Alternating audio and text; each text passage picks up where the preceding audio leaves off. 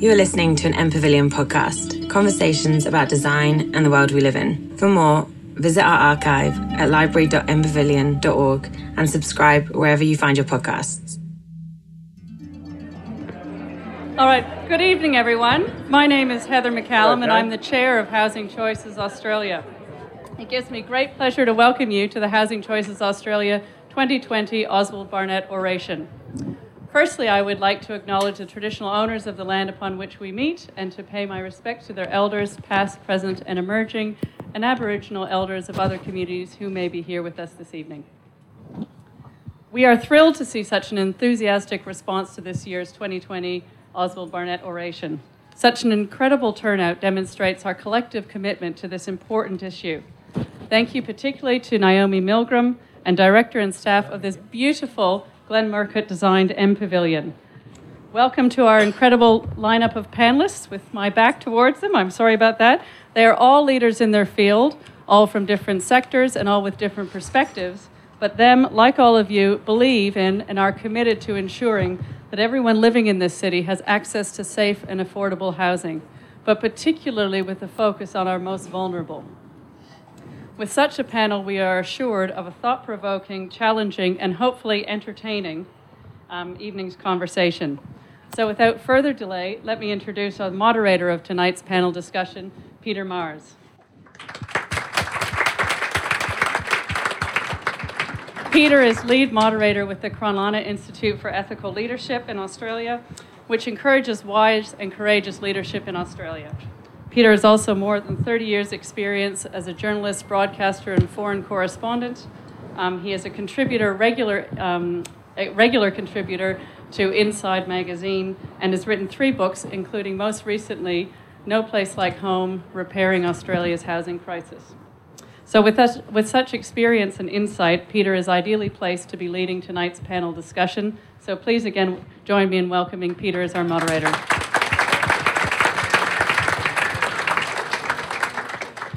Thank you very much, Heather. And uh, up the back, if you can't hear, let us know. Stick your hands up, and I'll make sure people put the microphone closer or yell or something like that. It's great to see such a good turnout. Thank you, Heather, and thank you to Housing Choices Australia for inviting me to facilitate the 2020 Oswald Barnett oration. Though, as you can see, we're stretching the definition of oration to include panel discussion.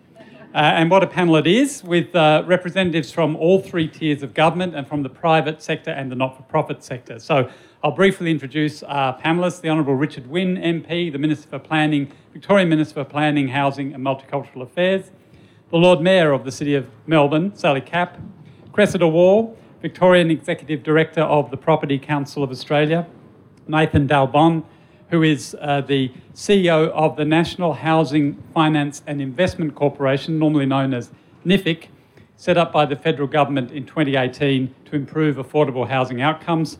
And our host, if you like, Michael Lennon, Managing Director of Housing Choices Australia, one of Australia's largest community housing providers. Please join, make them welcome.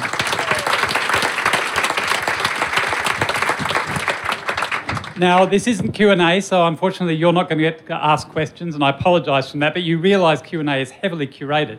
They don't just do random questions, they're all selected in advance. You can participate, however, uh, through social media to your legions of followers, Twitter, Instagram, whatever else has been come up with in the last few hours.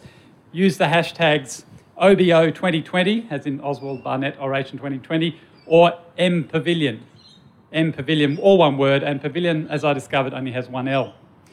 So I'll engage our panelists in just a moment, but I want to frame and focus our discussion. Oswald Barnett, who we honour with this event, was an accountant, an active Methodist, and a committed housing reformer.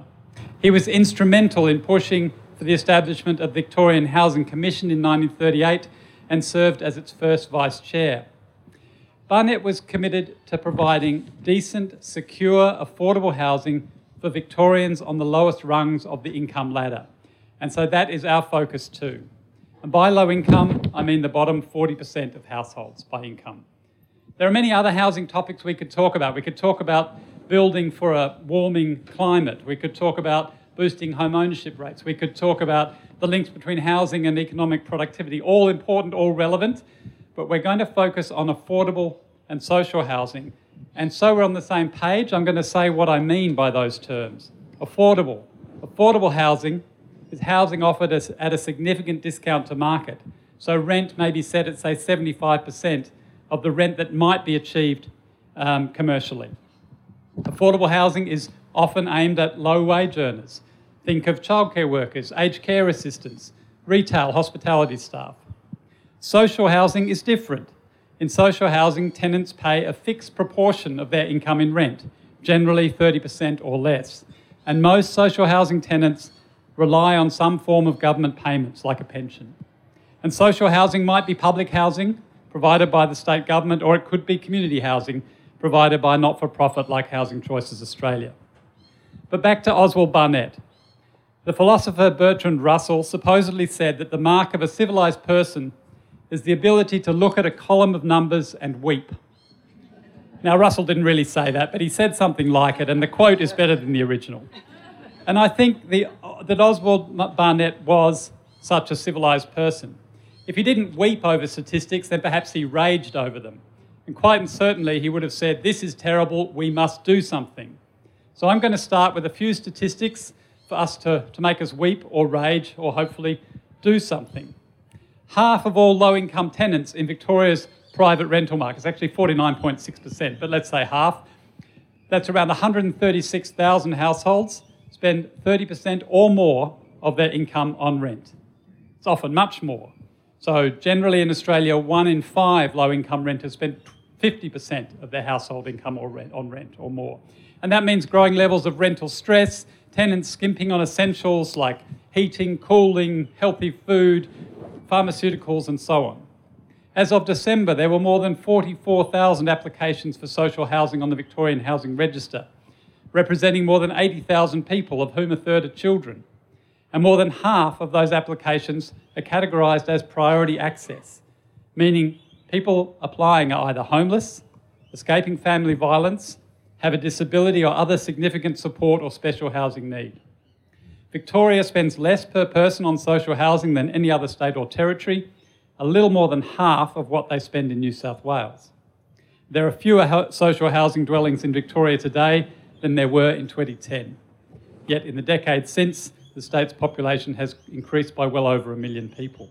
So I'm going to begin by asking our panel to respond to uh, this question Why is Victoria doing so badly at providing secure, affordable housing for people on low incomes in the way Oswald Barnett hoped that we might? So, Cressida, I'm going to start with you. Well, obviously, there has been uh, a dramatic historical underspend here by government, um, and it is challenging to prioritise the funding to uh, address that. And it's been obviously challenging for successive governments to find the money for social housing, which has flowed on to affordability, because uh, you know there is a, there's movement between those two categories, obviously, and there's overflow. I think we're also obviously in a period of unprecedented economic growth in Australia up till uh, in the property market. And so we've had these huge rises in um, house prices, which for many have been, um, you know, fantastic. We've seen this as a boom, but it hasn't been a boom for everybody, um, and that is why we we now have this huge challenge. Our, we're, we're seeing huge population growth every year, particularly in Victoria, and um, we are just not meeting that demand with supply. Okay, thank you, Cressida. Lord Mayor, Sally Capp. Well, uh, it's an interesting question. I'm more of a glass half full person. So, if we turn the question around a little bit, it's really what can we do to uh, address what over many decades has uh, become an issue? Uh, incremental, if you like, uh, creeping up on us over 40, 50 years, and everyone's been involved in getting us to this point. So, everyone needs to be involved in uh, positive progress uh, to making a difference on this issue.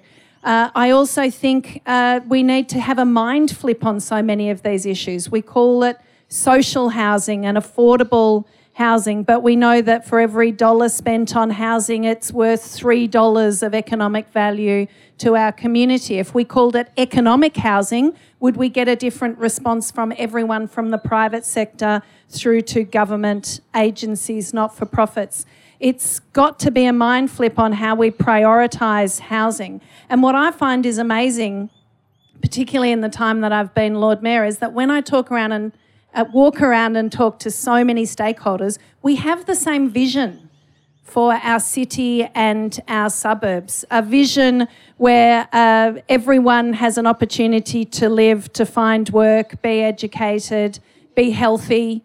And so much of that vision is predicated on housing, and yet we find it so difficult to find common ways of delivering it. We know that if we have housing, then people can have jobs, jobs drive productivity, productivity drives uh, wealth in the community, impacts land values. So, right along the spectrum, from government to private sector, there's benefit. And yet, for so long now, we've pointed the fingers at each other uh, that it's somebody else's responsibility. And I think everyone here tonight, uh, if we're interested in this topic, we've also got to make a joint commitment to the outcome. And we need to start talking about what that is. We all have a role to play. Thank you, Lord Mayor. Nathan Dal Bon from NHFIC. Uh, thank you. Uh, I guess being in Melbourne, it's obviously New South Wales' fault that there are problems uh, in uh, in, in, Victoria. But um, in all seriousness, um, I guess from a national perspective, um, what we see in Victoria is also playing out across Australia. It's not just a Victoria problem, to be fair um, to uh, policymakers here. Um, and what's required is not just a response at uh, local government, state government, there's also a role, I think, for the Commonwealth to play. And I guess that um, feeds into why NHFIC, uh, apologies for the, uh, the long title, exists. Um, we're, we're very much, you know, early days in terms of getting started. But for me, uh, there, there, has been a chronic underinvestment, um, you know, with respect to uh, social uh, and affordable housing uh, in Australia. But it's not the only, it's not the only uh, um, explanation for why we're seeing this um, uh, huge um, undersupply. I think also when we look at planning, when we look at zoning, um, the population, there's a whole range of factors which tax. Is, tax settings? Uh, Want to go there? no, I'll leave that one alone. I think. Um, I'll but, go there, but later. but you know, we, we have to. I think there's a shared vision, as the Lord Mayor was saying. Um, it's a question of how we how we fix the problem. More money is is obviously part of that.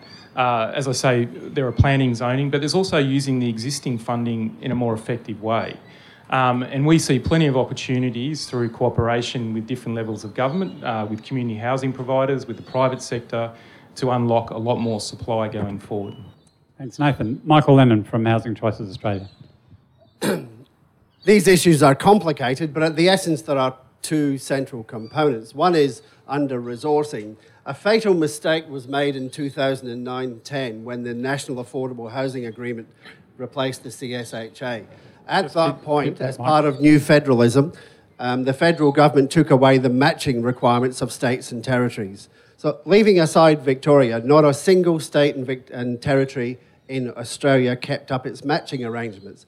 What that has done has crippled the internal financing of public housing, meaning that aged assets that were built up in the post war era, era, now 60 and 70 years old, have huge capital requirements of their own and huge replacement requirements in parallel with that, of course, we have unparalleled population growth. And it's not only business migrants, we've got people coming from other places. So we face demand pressures we've never had. So um, underinvestment in Victoria, but underinvestment across Australia and the wrong signals sent in federal state agreements.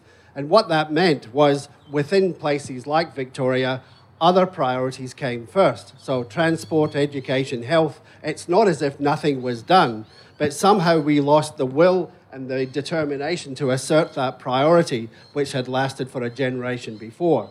I think, secondly, um, the opportunity for us to grab on to new models and to diversify the range of responses has not been taken up in any jurisdiction. So I'm hopeful that in this next period, we can uh, support the minister, we can support the government, because this is now a long term structural problem and it needs a long term plan. Okay, thank you. Minister, I'm giving you the last word on this particular question. Oh, well, thank you very much. Um, I, I, just wanted to start firstly by um, really harking back to Oswald Barnett, because uh, if you think about a housing reformer like Barnett and indeed the, the commencement of the uh, Housing Commission. It was about housing working people. Uh, our, our public housing system actually housed people who worked. Uh, and if you look at the very early work of the Brotherhood of St Laurence, who did some of the first uh, research into who was living in public housing, it was a very interesting uh, publication called High Living, uh, where they looked at people living in our high rise towers. Everybody worked. Uh, people do not work in our public housing system any longer. We are virtually completely dependent for about 90% of the people living in public housing uh, on some form of statutory benefit. Uh, and that, as, uh, uh, as we've already heard from Michael, I mean, is a significant structural problem for the public housing system. I can give you a long laundry list of stuff that we're doing, but I just wanted to kind of uh, really start my proposition uh, to say to everybody here tonight, many people I've worked with for a very, very long time, I'll never give up. I'll never give up on the public housing system. I'll never give up on the social housing system uh, because that's the reason why I'm in the business of government and that's why I'm so pleased to be uh, the Minister for Planning and Housing because it offers a very unique opportunity for us to use the planning system uh, and what that offers uh, to us to work in partnership with the City of Melbourne. And I want to call out the Lord Mayor, particularly for her leadership uh, in putting homelessness in particular uh, on the agenda of local government. And what she's put together with a whole bunch of other councils, I think is a really exciting opportunity for us to partner together. Uh, I completely agree with Michael in relation to the Commonwealth State Housing Agreement. Uh, NHFIC is great. Uh, NHFIC has got some really great opportunities to partner with us. But those of us who've been involved in this game for any length of time would look back and say, actually, what was wrong with the Commonwealth State Housing Agreement? It, it, it actually, um, it actually ensured that both parties uh, were up to the mark in terms of their commitment. $2 from the Commonwealth, $1 from the state government, uh, and of course, specialist services around homelessness and so forth. I'll finish with this. Uh, our government uh, is deeply committed to ensuring uh, that we provide the appropriate resources, particularly, as you know, the Royal Commission into Family Violence. What's at the centre of that, of course, is, uh, is a direct relationship with housing, safe, affordable and secure housing for women and children escaping family violence, and of course now uh, the Mental Health Royal Commission. And we know, all of us know, that if you want to get people uh, back to good health, uh, it's not just the immediate crisis intervention, it's what you do with people afterwards, and uh, housing has to be central to that response. The government is completely aware of this. We absolutely understand this, and we are committed uh, through both the, uh, both the Family Violence Royal Commission and indeed the Mental Health Royal Commission to having a substantive uh, response to housing and homelessness more generally. Okay, I want to pick up on some of the issues that came up in those responses. I'm going to start with public housing. Public housing is in a, might say, a death spiral, terminal decline. As, as you said, Minister, 90% plus, 90, more than 90% of residents are on some sort of statutory benefit. So they're not paying rents that will enable the upkeep of those buildings. They're, as Michael said, they're 60, 70 years old. They're not fit for purpose. They're family housing that are now increasingly needing to accommodate single people, people with disabilities of all different kinds. So we built in the post-war period, thanks to people like Oswald Barnett, we built large amounts of public housing in states and territories. Why can't we do that now? We're a much richer society, a much wealthier society, and as long as, as long as it continues in the way it is, public housing becomes increasingly stigmatised, uh, it becomes increasingly hard to build because everyone says, I don't want it near me, uh, because, you know, they're troublesome tenants and so on. So why can't we do what we did so successfully in the post-war period? Anyone can answer this question.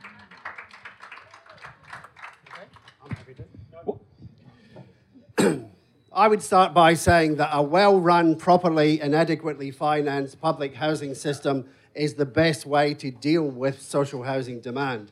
Those two tests have defied almost every state and territory in the last 30 years. So Ben Rimmer, who is here tonight, has just been given the new role um, of uh, the new position as Director of Housing. and faces a massive challenge in coming to terms with 30 years of structural problems. Can I say, uh, from my perspective, that it is not feasible for public housing to be retained in its current form unless we're prepared to dramatically change the funding envelope within which it operates, both recurrent and capital requirements. Now, to give you some simple figures, and the Minister is aware of this, in order to retain our current lowest proportion of non market social housing stock in Victoria, we need now to commit to 3,000 new dwellings in each of the next 10 years just to stay where we are. To recover to a national average, we have to produce something like 4,500. Michael, how, ma- how years, many? How, okay. 243 is the average in the last three years. We are mountainous steps away. So, therefore, we need to both find a way to address the capital requirements and operational requirements of, of public housing. And if the appetite and ability of governments to fund uh, new capital for extensions of social housing stock isn't there, then we have to find non government means of, means of raising money. So private finance can help and it can be more efficient and it can be cheaper. But there's a simple point subsidized housing needs subsidy. And we can put all the regulatory systems around it, and we can talk about superannuation funds, and we can talk about yield gaps, but you have to put in because the rent model will never pay for more than the operations of the system. Capital needs a subsidy. Minister, you wanted to jump in on this issue too, or you're just nodding in agreement? Clearly. Um, uh, well, it's not meant to be a tennis match, it should be a conversation. Um, I think that, uh, I mean, there's nothing that Michael says that, of course, I don't agree with. Um, uh, but I, I, go back to my earlier point, uh, and people will go, "Oh, well, you're going to build a thousand. A thousand's not enough." Yeah, well, I mean, that's that's our initial commitment of 209 million dollars that we will build. We will build the thousand houses that we said we'd build. We will partner uh, with people uh, uh, to look at redevelopments, particularly of some of our worst concrete um, walk-up stock, which is Michael knows very well, and we're partnering with him and various other uh, significant social housing providers. Uh, and we'll have some very significant announcements to make about uh, many of these very large uh, uh, estates, which go back to the time of Oswald Barnett and the slum reclamation program, uh, where there's three and four story concrete walk ups well past their use by date. will be redeveloped, and we will be ensuring not only that we get redevelopment of public housing, but we, that we get more public housing uh, in those uh, developments as well. So that's above and beyond the thousand units. Okay, and I'm. someone clapped. So, someone clapped, but. there, there is. There, it was me old mate Paul Madden, was it? Let, let, let, Good on you, Paul. So, so we a couple of mates here, I think, still. So uh, uh, the uplift you've promised is about 10%, which some people no, might be no, rather. No, okay, but let, let all right. No, no, no, I have to correct that. Uh, I'm now the Minister for Housing. Uh, the uplift will be more than 10%. It will be significantly more than, so not just replacement. Can you give us a figure? Uh, no, we'll announce it, uh, but it'll be. you can announce it now. No. we'll announce it. How much significantly more than 10%? Uh, significantly more than 10%. okay, all right. Thank you. Let's, let's come to the. What about the role of local government in this, Lord Mayor? Well, we do have a role to play, and we're completely up for it. Uh, we know that uh, in most cases we have a facilitation role around uh, these sorts of projects. But I think there's a, a bigger uh, challenge that's really ahead of us. And, and we live in a world where institutions, not just government, but major institutions, we're at the lowest levels of trust by public in a long time. And when we see uh, some of these projects announced, the uh, tidal wave of cynicism and scorn uh, and, uh, and criticism that comes uh, back around these projects, particularly projects where we're looking to establish JVs with private sector to be able to deliver at a pace. We know that to deliver at scale, at pace, with the pressure of population growth, we have to work better together. Tiers of government and government with private sector and uh, appropriate agencies. but we seem to be missing uh, trusted, most boring word in the dictionary, I'm sure, is governance. If somebody can come up with a more exciting word for governance, it'd be great.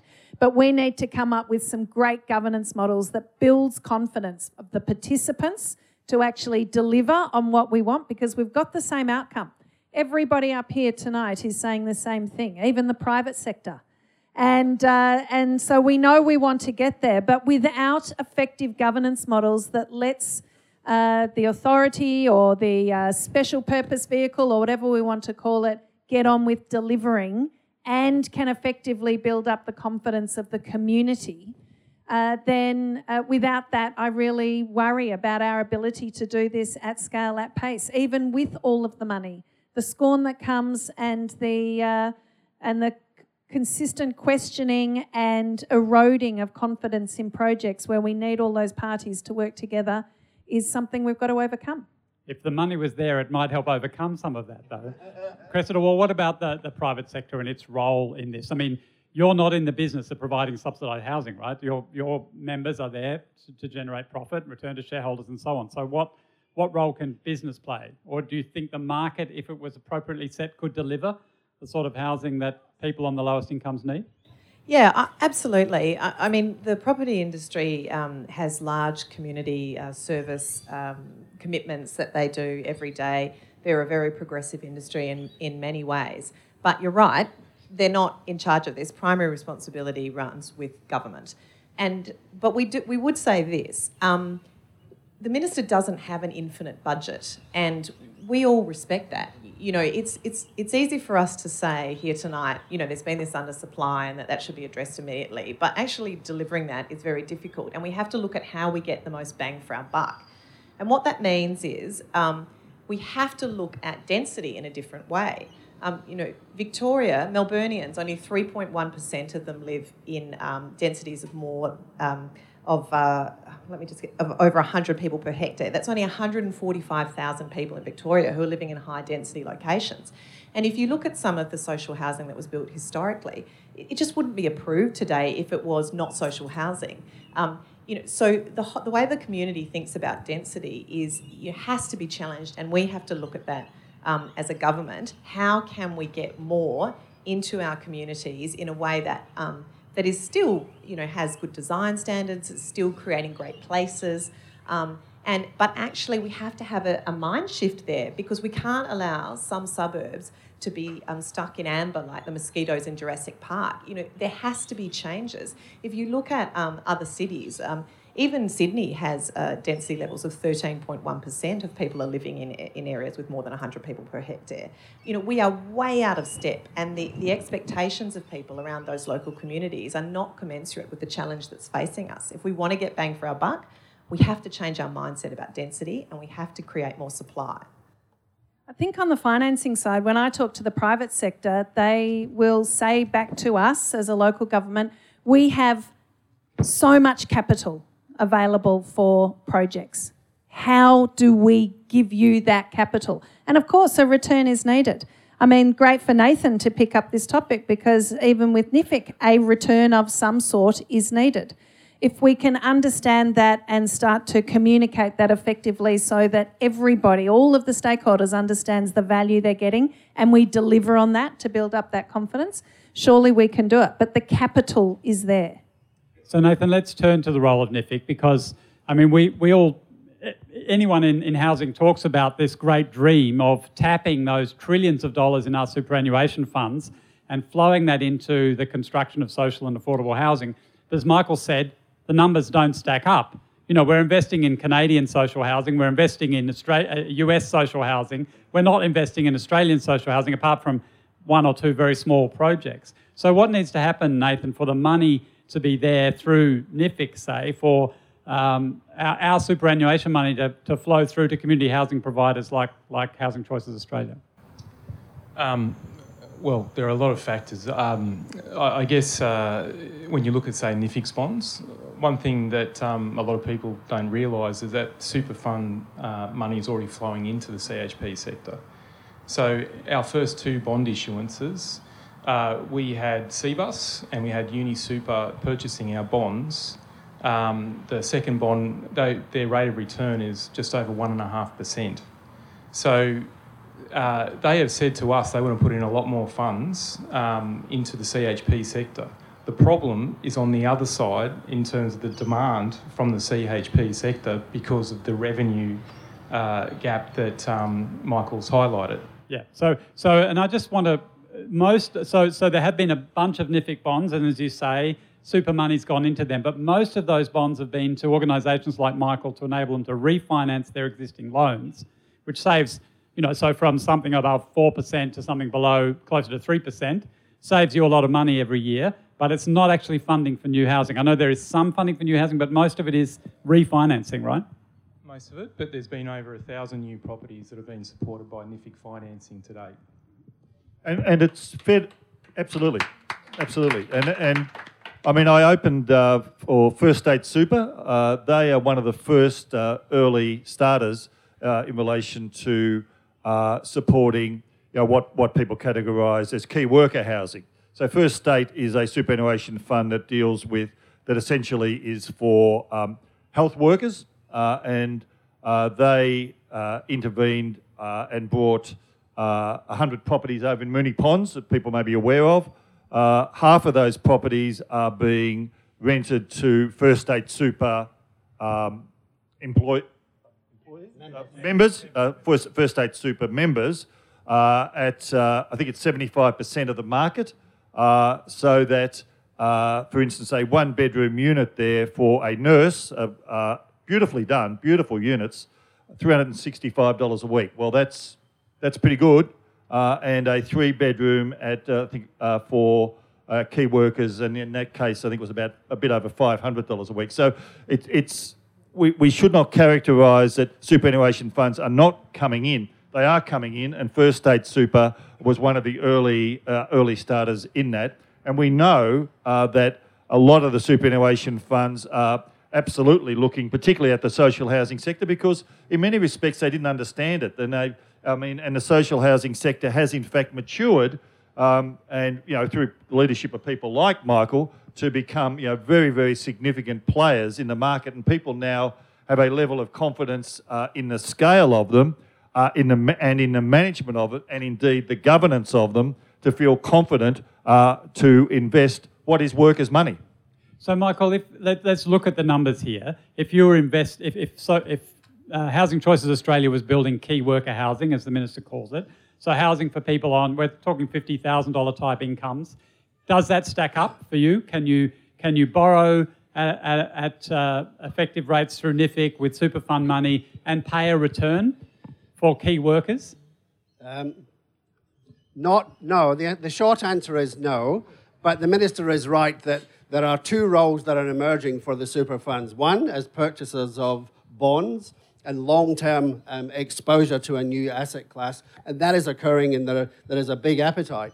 But to your question, is it possible that they can get a benchmark return for affordable or social housing on its own? The answer is no. So, so not even afford. So if we distinguish well, the affordable, 75% of market rent, that wouldn't stack up even without the social. Uh, and there are people, uh, um, there's Therese and Viraj and um, Rob Hudson are here. We know the figures. Um, so for deep subsidy for long-term social housing uh, renters, the subsidy is somewhere between 19 and 21 and 22,000 dollars for affordable housing. Annually per, per household. Over the debt period. Oh, in order that I, the debt can be repaid over a 25-year period. For um, cohort, 75% of market rent the, the annual subsidy required is somewhere between fourteen and sixteen thousand dollars. We know that because the Social Housing Growth Fund, which was meant to be experimental, has now showed us what the models can and can't do. And, we, and on that base, we have a platform on which we can do much bigger things. So I think we've moved on from saying that the super funds or institutional investors are, can provide a kind of magic bullet. They can participate and now will, but the triage of financial components has to be there. It has to be the, um, the income that's derived through rent, um, the debt that's raised efficiently and cheaper through NHFIC, and the third component, the third leg of the stool, is the operating subsidy designed for particular cohorts. And I think we can now build models on that basis at scale, both for public housing renewal and for new stock. So the issue then is is the funding that that would enable that scaling up. Yeah, a little bit. I was just going to say, I mean, one of the other big issues and barriers is actually the cost of the land. Uh, and we come across that all the time. If there are ways that we can, uh, um, okay, uh, if there are ways that we can, no, deal with the with, deal with the yeah deal with the uh, the cost of the land, then that would be fantastic. Obviously, it either comes to different incentives through the model, or it comes to uh, contributions uh, in other ways. But from you asked me a question before, I didn't really answer it. I've been a politician for too long, Peter. Uh, but what can local governments do? One of the things we've been doing is taking uh, land that we own, and I was sort of thinking we probably owned a lot of land, but we don't nearly own enough. But uh, the examples, for example, at the Munro site at uh, Queen Victoria Market and the Boyd site in Southbank, just down here, uh, where we've included 15% affordable housing in the projects.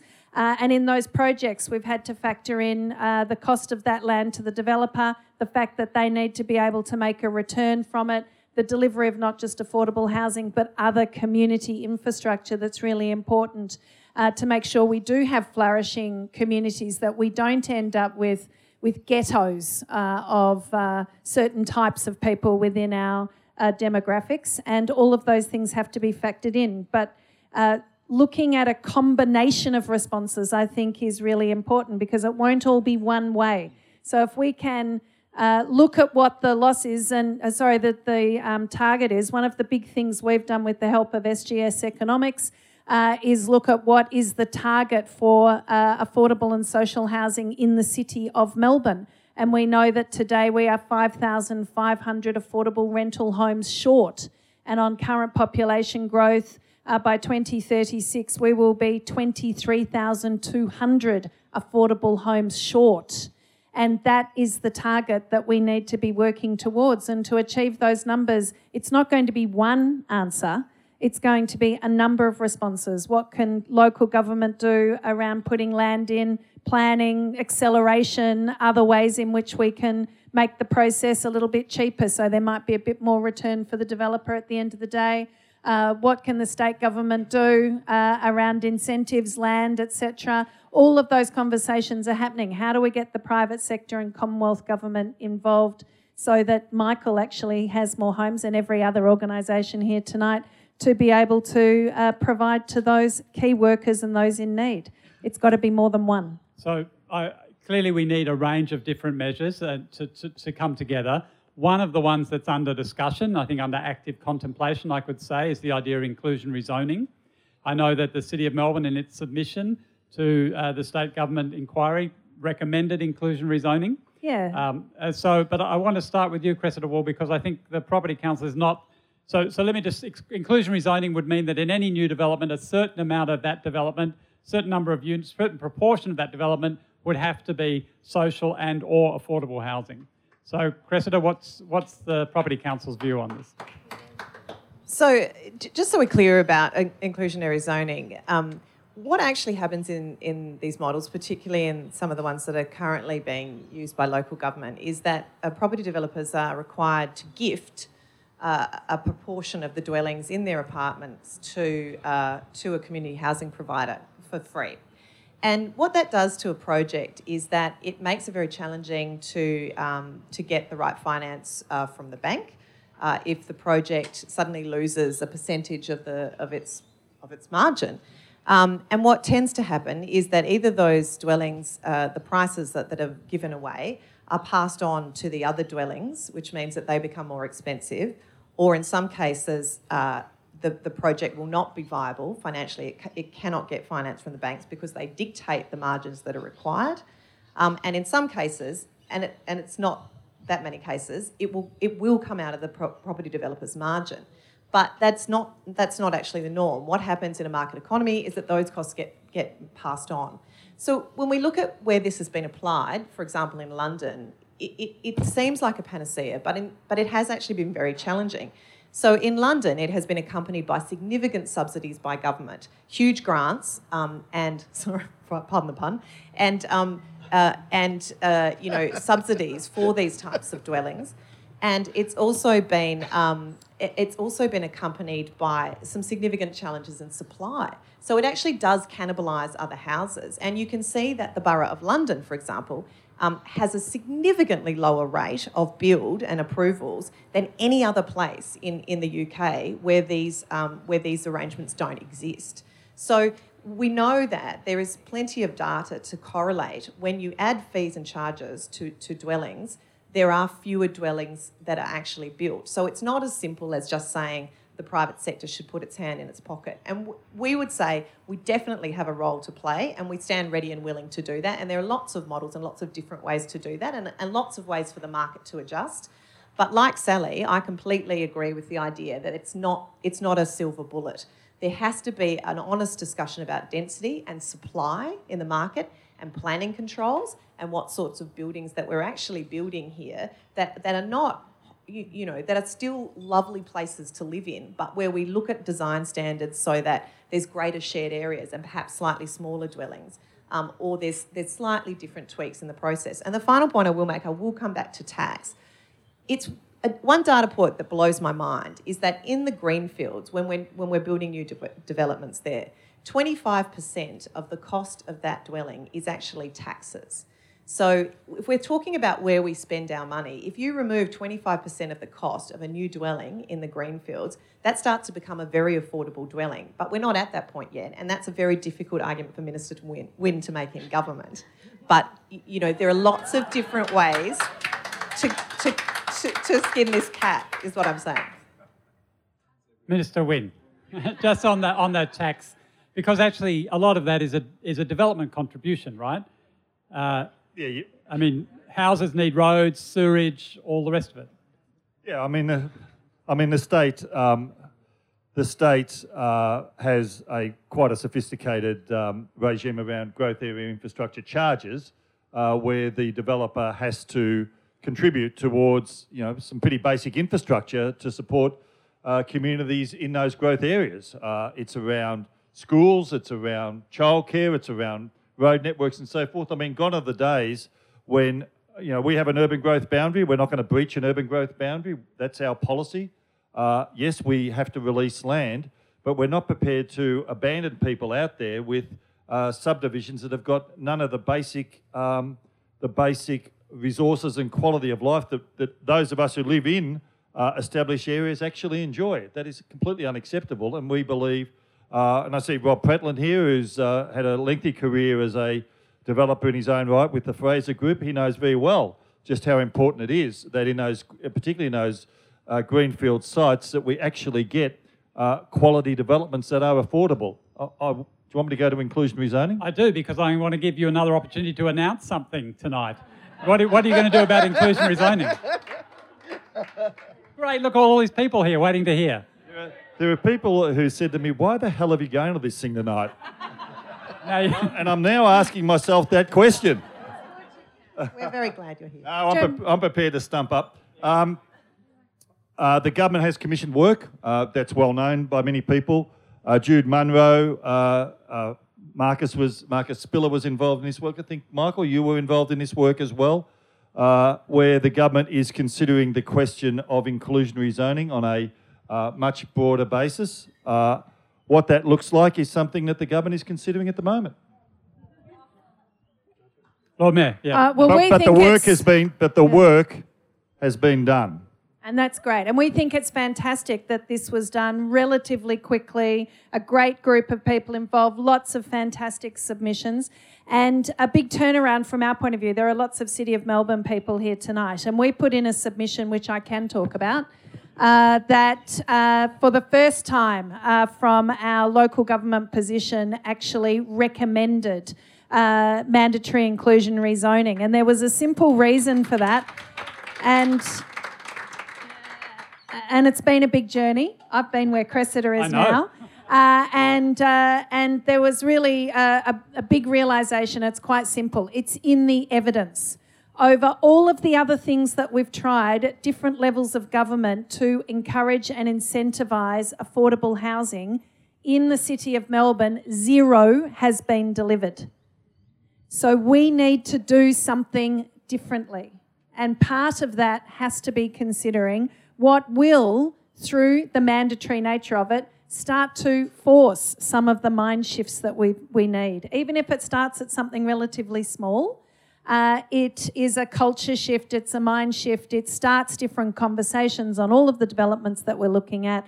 Uh, it should be something that is shared broadly because, as we said at the start, this is we're, we're all involved in the solution to this. And uh, as we share uh, that, um, I don't want to say burden, but that responsibility of contributing through mandatory inclusionary zoning, hopefully we see the momentum change on delivering affordable and social housing. I'm not so sure about public, but for us, uh, that has been a big step in culture change, and it's based on the evidence. We don't have enough housing, and the most stressed cohort within the City of Melbourne population are renters looking for affordable homes. They're not available. Not just in the City of Melbourne. Yeah. Um, Michael, you wanted to um, comment on inclusionary zoning? Uh, I want to be careful because we produced a report which we've given to the Minister, and it's for the Minister and the Government to um, deal with that report. But um, three points. Um, the planning system can make a contribution to the dearth in supply, and it can do so on the basis that, that affordable and social housing can be classed as essential economic infrastructure. That's the recommendation of um, Infrastructure Australia, Infrastructure Victoria, and indeed Infrastructure Victoria identified it as one of three of the highest priorities in the state. Secondly, for those of you interested in the planning theory, the logic is essentially that development activity in itself produces externalities. Those externalities then get compensated by uh, planning schemes and provisions, which include open space. They also include bonding for roads and for a whole range of things that are generated by the development.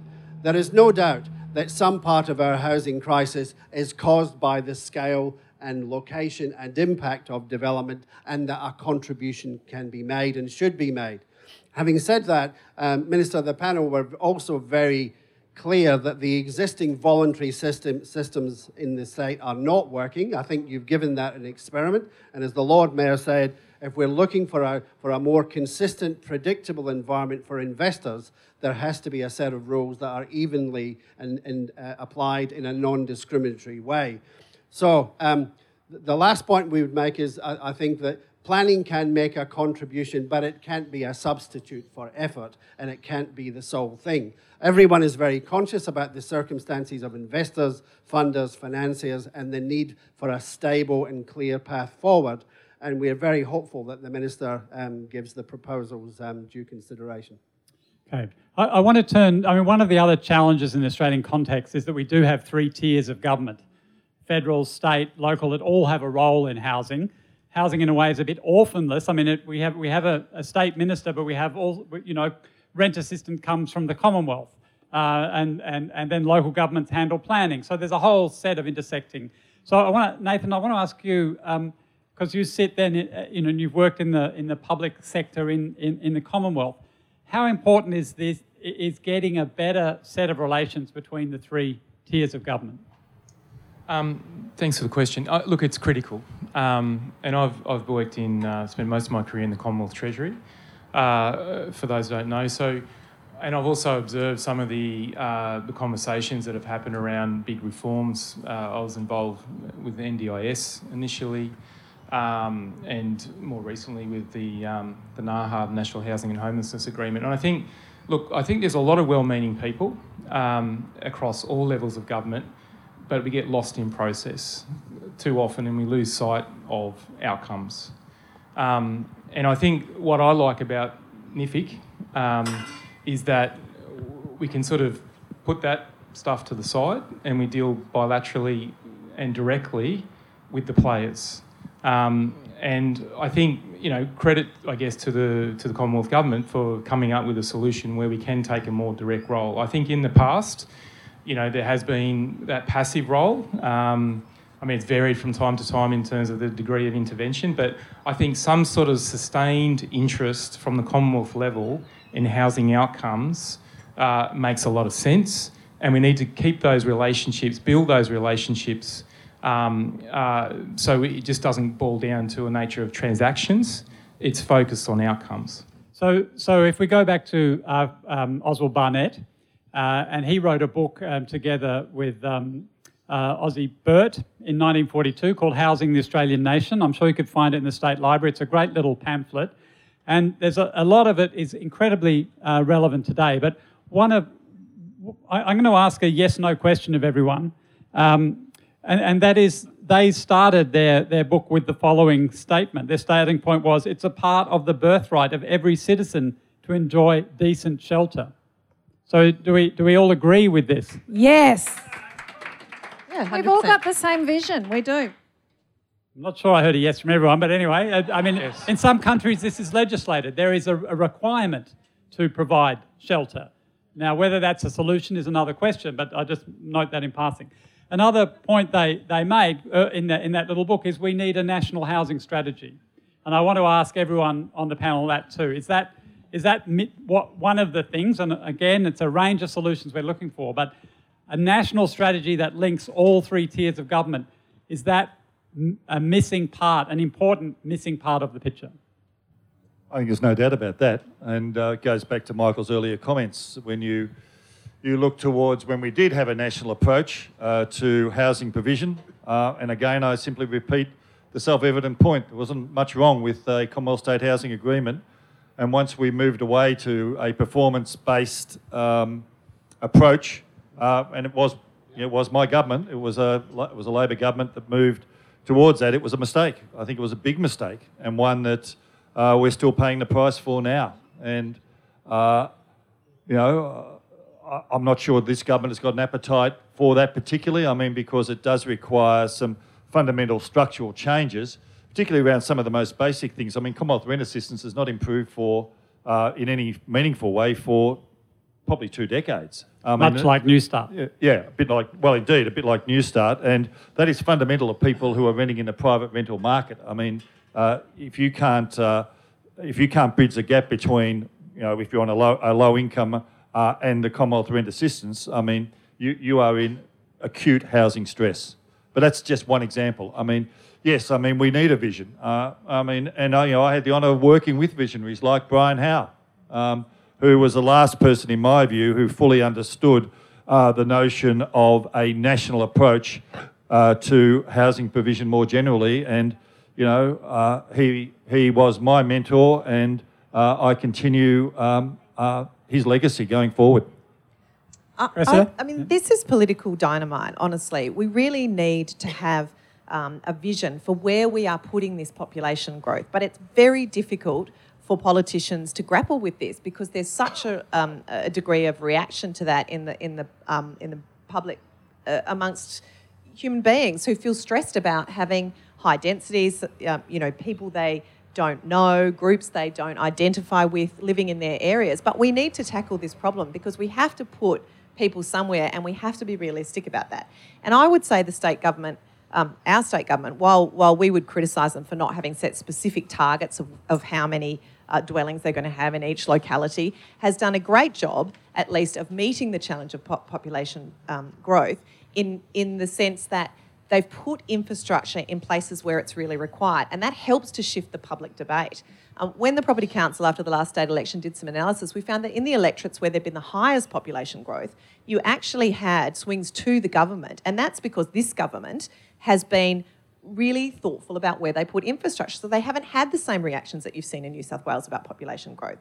But, but it is political dynamite to deal with this, and, and putting a proper structure in place is very difficult, but has to be done the Council of Capital City Lord Mayors, uh, which was almost moribund, uh, has uh, become enlivened again uh, over two issues. And the first one is housing and homelessness, recognising that local governments, state governments, and the federal government need to work more closely together. And so we're starting with a big advocacy, it's underway, campaign to the federal government to bring them to the table to look at policy that encompasses uh, the three tiers. I know the state government's on board, and uh, and we're working hard at getting them back to the table. And, and, given the nature of the problem, and it's taken us decades to get into this mess, it will take us a long time to get out of it. It's going to require this national strategy has to be bipartisan. It has to be able to survive changes of government, state and federal level. Yep, yep. Okay, final question to all our panellists uh, because we're about to wrap up. We're running uh, close to time. I just want to ask each of you then, very brief answer. What are you going to do then in your current role to boost the supply of affordable and social housing for Victorians on low incomes in the next two years? Anyone can start. Oh, I think I'm a bit longer than two. We got three. So um, before the next election. One and a Um, half, I think it is by now. No, Go on. close to three. Um, uh, I simply go back and point you towards some of the uh, work that the government is doing. Uh, our family violence work, uh, leading the country, uh, our Royal Commission into Mental Health, fundamental to both of those is uh, the provision of safe, affordable, and secure housing for people. There are, there are a range of other initiatives that, that I and the government are actively working on in the housing space. Uh, Michael has indicated some of those, including, including uh, uh, inclusionary zoning.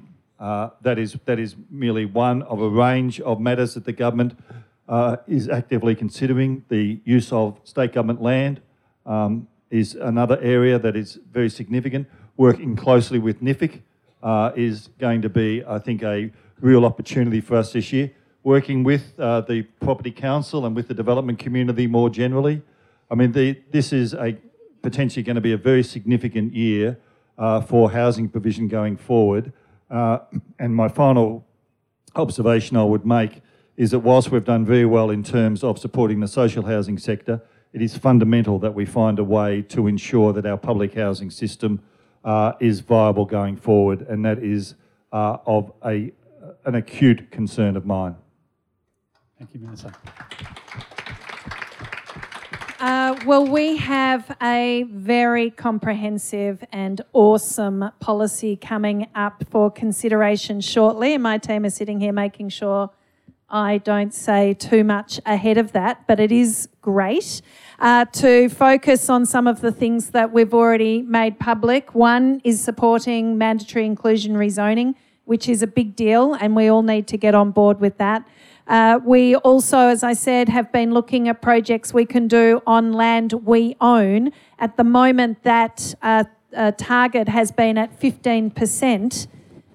Is that ambitious enough? No. Uh, well, I, without saying anything else, uh, do we have the right uh, resources and procedures and policies in place internally to be able to accelerate and support projects that come to us uh, where there is more affordable social housing? That is important. Uh, we said earlier, housing and homelessness has become the number one priority for us as a local government. Uh, we have limited levers to pull, but nonetheless, an important role that we can play in uh, helping uh, create a different future around housing. Another big role is advocacy. I do a lot of harassing, it's my number one uh, job. Uh, but I did want to just finish by touching on rough sleepers because that is uh, the extreme end of this housing situation we find ourselves in when people are actually forced onto the streets with no other option. And uh, they are at their most vulnerable. So, as a local government, although it's not strictly our responsibility to provide uh, emergency crisis short term accommodation, uh, together with six other municipalities, we have decided we can do something about this. It's important not just for those people experiencing rough sleeping, but for our residents, our traders, our workers, our visitors. It's an expression of who we are as a culture and a society. We look at the big homelessness numbers around Australia 120,000 people every night classified as being uh, without appropriate housing, which in some ways seems insurmountable. In inner Melbourne, there are 350 people regularly sleeping rough, where we should be doing something and we can. And so our initial focus as a local government is to step into that, again, an area we haven't traditionally done before and say, uh, working with local government, with state government on recurrent funding, and on with the appropriate agencies and private sector to help us get there with in kind, and Rob's helping us with that in a big way, uh, then we can actually provide 350 extra beds with support services every night for those people who are really on the extremities of this housing uh, crisis we find ourselves in. So that's our focus in the short term. Thank you. Cressida. So I, I, would say great, uh, great challenges produce great ingenuity, and our industry is looking at how can we create new ways to solve this problem. Um, and and i am in a similar position to Sally, which is that I've asked my team to look at, you know, short of inclusionary zoning, and we accept that that will be part of the mix. It may be at some stage. Um, what are the other ways that we can tackle this problem? What's in the toolkit? How can we look at the constraints of building, everything from materials to design, to create great dwellings, you know, but also meet this challenge because it hasn't been met historically, um, internationally, by just inclusionary zoning. It doesn't work. And you know, there are little things like why do local governments reject the idea of studio apartments so often in, in dwellings? Like our members will say, we'd love to have that. That would be very sellable, you know, and that would be very affordable for people, but they, they just can't get it through local government. So there are lots of little things. It's about supply, it's about the tax base, it's about the, um, you know, it, it's about the, the density and what we accept in our suburbs and how we actually meet those needs creatively through not always um, cost items by government, but through planning controls and through the way that we actually deliver dwellings affordably. Nathan. Thanks. Um, look, I'll be very brief. Um, I think at the end of the day, I want to continue doing what, what I'm already doing, and that is not talk about it, but actually deliver outcomes. We've already produced a thousand uh, new homes, as I said. We've saved the CHP sector $100 million. Uh, all the indirect costs that have been saved in terms of not having to refinance every three to five years by offering 10 year finance. Um, we have a research function now as well. There's an opportunity to build an evidence base to help inform decision makers. Um, I guess the challenge for us is that we have historically low interest rates. They are not going to last forever we have a, an opportunity to tap into that finance. We have an opportunity within the existing uh, uh, policy settings to actually deliver a lot more supply than what we're currently delivering. Let's step up to the challenge. Yay. Michael. um, you asked the question before about do we all believe that people being housed and having adequate shelter is a right, and we all nodded and said, Yes, we agree with that. It's not true. All of us here walk up Collins Street, the wealthiest real estate in Melbourne, and step over homeless people, not at night time where they they might be getting food out of a van, but now during the day. If you walk up Bourke Street at any time during the day, I counted last week 14 people sleeping in doorways during the day, and we have decided that that's okay, that we live with it. Now, Sally says we have a plan, and it's enormously important that capital cities are engaged in this and show leadership. But we can't do this without a plan and a resource base. So, two things have to follow. If we don't have a plan, how do we know if we're being successful? Because we could be going anywhere. So, we need a plan and a long term plan to be able to do this. And it won't be about one or two or three things. It will be about a range of things, as Cressida was saying, that impact on housing markets. Remember, it's only eight years ago where Tony Abbott, as Prime Minister, came here and said in a, minister, in a Prime Ministerial and Premier forum that the Commonwealth had no role in housing because it wasn't mentioned in the Constitution. The Constitution equally doesn't mention, mention the internet or international trade or a variety of other things. But we've allowed that psychology to develop that somehow it's everybody else's problem. Yes, we all believe, but what do we do? Um, so I'm an advocate for the community housing sector. Um, last year, before the federal election, we know there needs to be a plan. There isn't a plan, so we wrote a plan. Now, the plan isn't perfect, but it's 96% right. There's not much you would disagree in it. So, can we take the, um, the cover off and somebody could say that would be the plan? And in my, um, in my organization, the organization I work for, we met with um, Nathan today. We have committed to $72 million worth of debt And on our plans, um, we expect to put in for another $80 million in the next seven months. So in our organisation, there's $160 million of debt, which previously would have been on in, in state expenditure on their accounts. Now, community housing isn't the only answer, but there is no doubt it is central to every plan that anybody anywhere has written. These institutions are in, are in their early stages, but as the Minister said, they're no longer um, neighbourhood knitting clubs. The organisations now have a billion dollars worth of assets, they've got professional staff, and, um, and Cressida, with, with the development industry, the land industries, the designers, the constructions, and the funders, we have the ability to generate a new industry and a fill-up to the industry in the long term. So the community housing sector it not, it no longer has potential, it has enormous results. It has its own challenges, and we look forward to working in government and individually to producing supply because at the end of the day, everybody needs a home.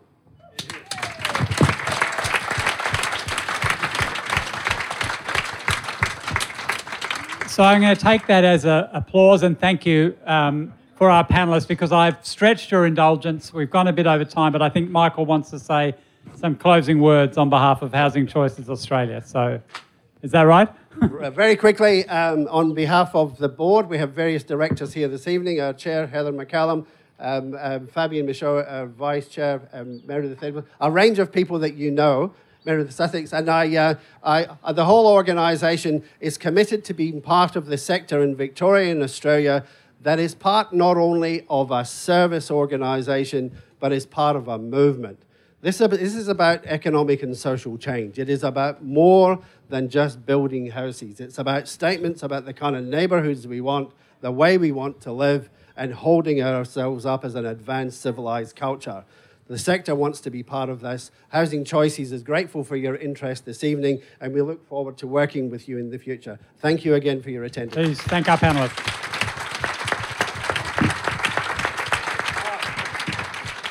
And sorry, can I ask you to put your hands together one more time for Peter? Peter, Peter has been an outstanding contributor, leader, and commentator, and has done a brilliant job this evening. Thank you, Peter. You are listening to an MPavilion podcast, conversations about design and the world we live in. For more, visit our archive at library.mpavilion.org and subscribe wherever you find your podcasts.